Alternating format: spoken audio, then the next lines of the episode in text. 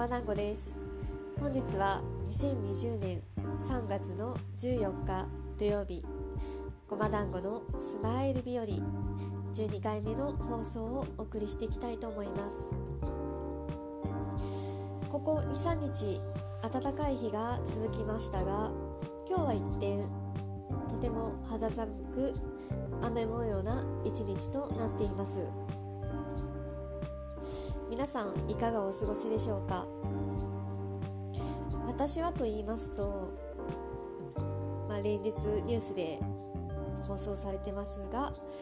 新型コロナウイルスの影響で会社が原則テレワークとなりまして今週からモバイルパソコンと携帯を1人1台会社から貸与されまして自宅で仕事を始めています。そこで本日はテレワークをしてみて私が感じたことをお話をしていきたいと思っています、まテレワークをして、えーと、ととてもいい点悪い点便利さ不便さっていうのをいろいろ感じてます。まず良い点を挙げていきたいと思います。まず一番1つ目は大きいのは通勤時間が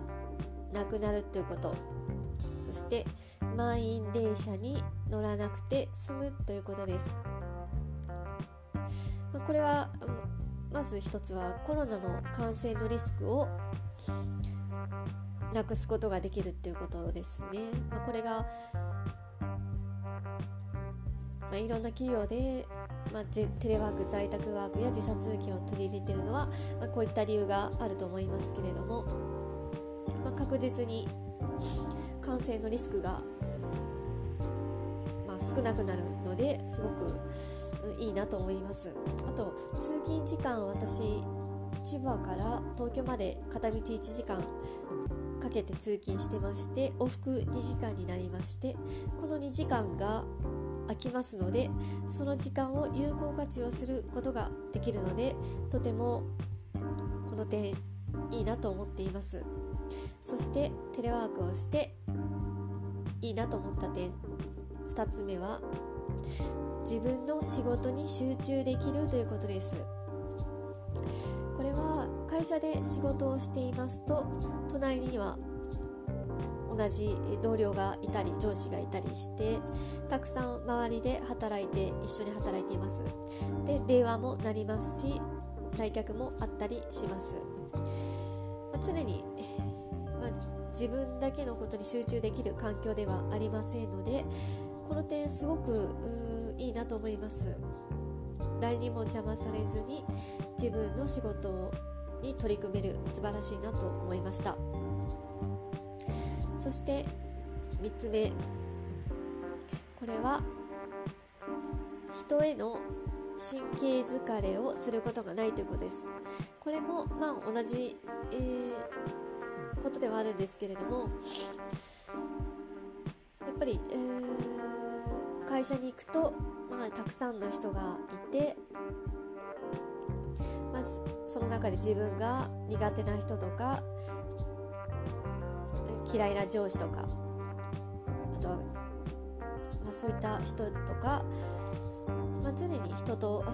まあ、接することになるので、ま、そういったものが一切自宅ですとないのでそういった点も良いかなと思います。そしてあとは、ま、個人的なことというかなんですけれども洗濯物を暗くなる前に取り込めるっていうのもすごく私は嬉しいです。まあ、夜仕事を終えて自宅に帰ってきますと夜7時、まあ、早くて7時ぐらいなんですけれども暗くなって特に冬は寒いので洗濯物をせっかくお日様に当たって乾いて綺麗な暖かい状態になったのにまたひんやりした ものを取り込む感じになってしまって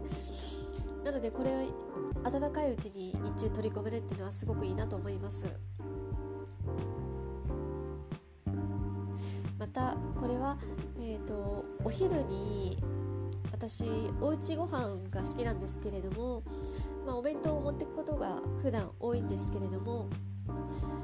家で仕事をしているとお家でお昼を作って食べることができるというのもすごく私は嬉しいです。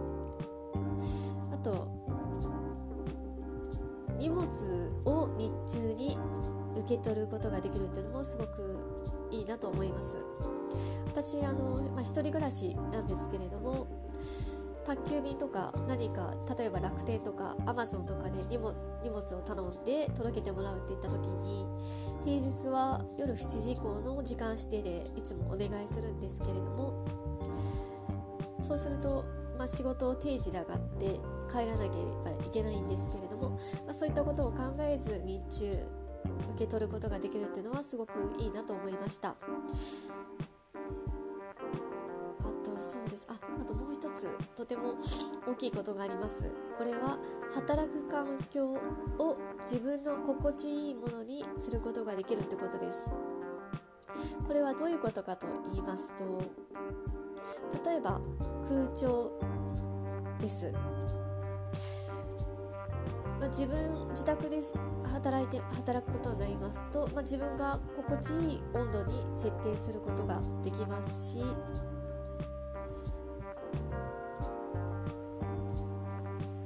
また会社に行かなくて済むので服装もリラックスウェアだったり座りやすい服装であったり椅子とか机も自分に合ったものっていうのを自分でチョイスすればとても心地よく快適に働く環境を整えることができると思いましたのでいいなと思いました。会社ですとやはり、えー、まあ、多くの人が働いていて空調も自分が必ずしも快適に感じる温度ではなくても合わせなければいけなかったりしますし、まあ、机とか椅子も規制のあまあ備えられてるものを使うしかないので、そういった点がとても自宅でいると環境を自分で整えることができるということでいいなと思いました。で逆に悪い点あまり、えー、不便不便な点良くないなと思った点です。これは、まあ、自宅で知るするってことで電気代がかかる。そして暖房の、まあ、そういったお金もかかるということです、冬はあ冬は暖房で夏は冷房ですけれどもこれはもう仕方ないって言えば仕方ないんですけれども、まあ、会社で行ってると、まあ、余計なこういったお金はかからないんですけれどもまあかかるなと感じました。あとついつい部屋のことが気になるということです。例えばほこりが見えたり髪の毛が落ちたりすると拭きたくなりますし。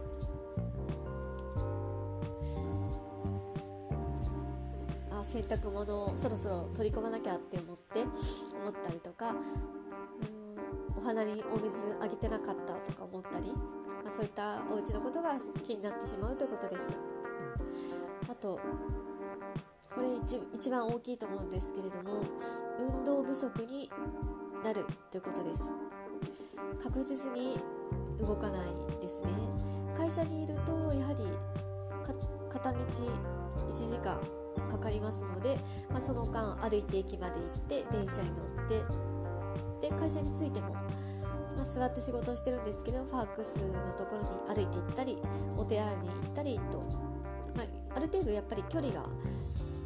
あるのでその分歩くんですね。で自宅ですとまあ、私ワンルームですので 1K のワンルームなんですけれども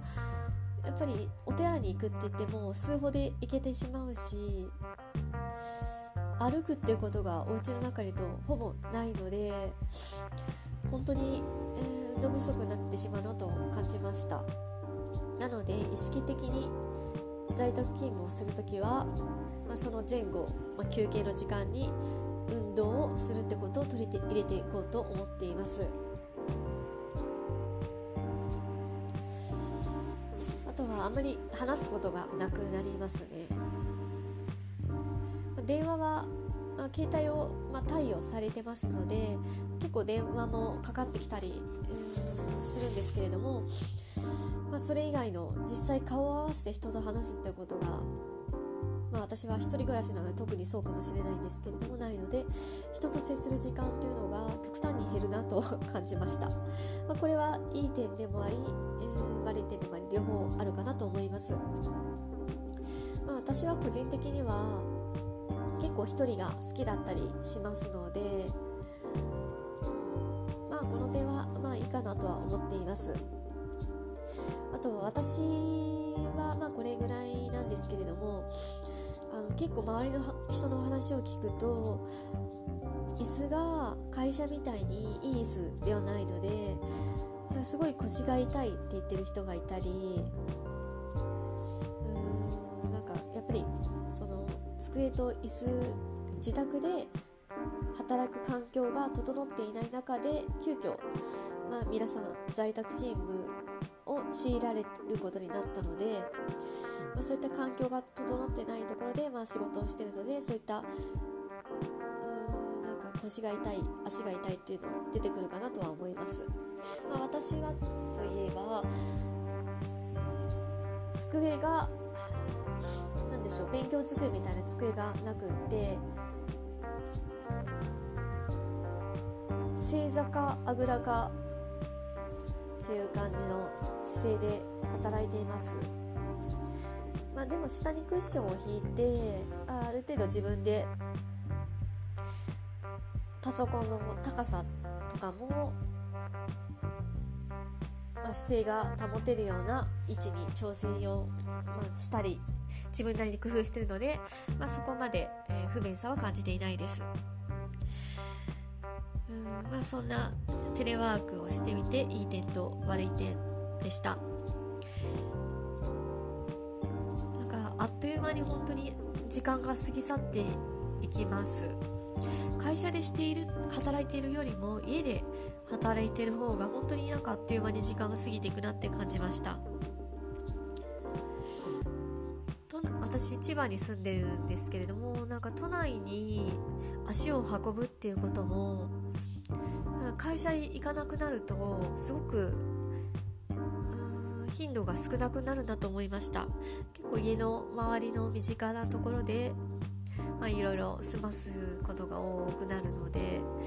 なんか都内に行かなくなるかもと思いました。特に今はコロナの関係で、まあ、いろんなイベントとか、まあ、そういったものが縮小されあの延期されたり中止されたりしていますので、まあ、その影響も大きいかと思います。で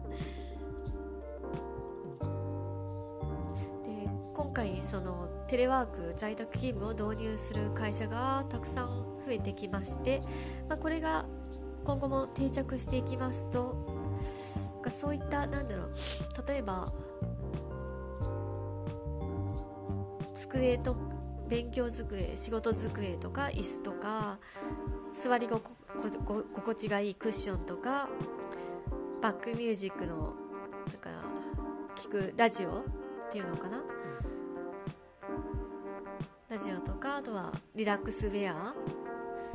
あとなんだろう電球。勉強する時のライトとかそういったものがすごく需要が増えてくるんじゃないかなって思います。なんでそういうものを扱っている会社っていうのは今後そういったものをどんどんどんどんなんかアピールして広告とかを出せばそういった人が、うん、そういった人を、引き寄せてなんか仕事がいい方向につながっていくんじゃないかなと思いました、そんな感じで今日はテレワークを初めてしてみて自分が思ったことっていうのをお話をしてみました。で今日はちょっといつもと変わって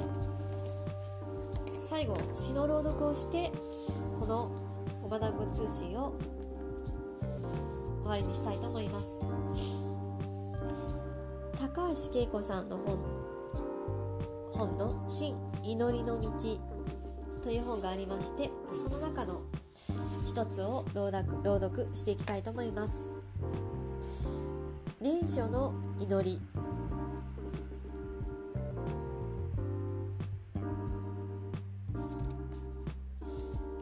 ごめんなさい年初の祈りじゃなかったですね。読みたいのはもう一つ、えっと、初めからいきます。えっと高橋恵子さんの本の「新祈りの道。清めの祈り」という朗読です。清めの祈り。ことを始める時出発を志す時絆の結び直し。採血を念じる時そこに開かれてゆく道が見えない次元を含めて神仏の光に照らされた道となることを私たちは願います。これまでのしがらみがほどけこれまでの歪みが癒されこれまで見えなかった無限の可能性を広く新しい時が今ここから流れ出すことを念じてください。大宇宙大神霊仏よ。諸如来諸菩薩。諸天前人守護指導霊よ。この時と場に新たな光を注ぎたまえ。清らかな光を注ぎたまえ。いかなる安定のカルマも切断されますように。いかなる安定の趣旨も浄化されますように。大宇宙大神霊仏よ。初内諸諸菩薩諸天前人守護指導霊よこの時と場に揺るぎない光の柱を立てしめたまえ。尽きることのない光の流れを導きたまえ。一切の一切の好転循環の源となりますように。一切の好転の趣旨が生み出されますように。大宇宙大神霊仏よ諸如来諸菩薩書店前人守護指導霊よ。光と力を与えたまえ私たちを導きたまえ。以上高橋恵子さんの「新祈りの道」の中の「清めの稲荷」の朗読をいたしました。なぜこの祈りをしたかと言いますと、まあ、コロナウイルスがこれこれ以上感染が広がらないように収束していくようにっていう思いを込めてこの清めの祈りを朗読いたしました。それではまた皆さんにとって素晴らしい一日となりますように祈っております。ごま団子でした。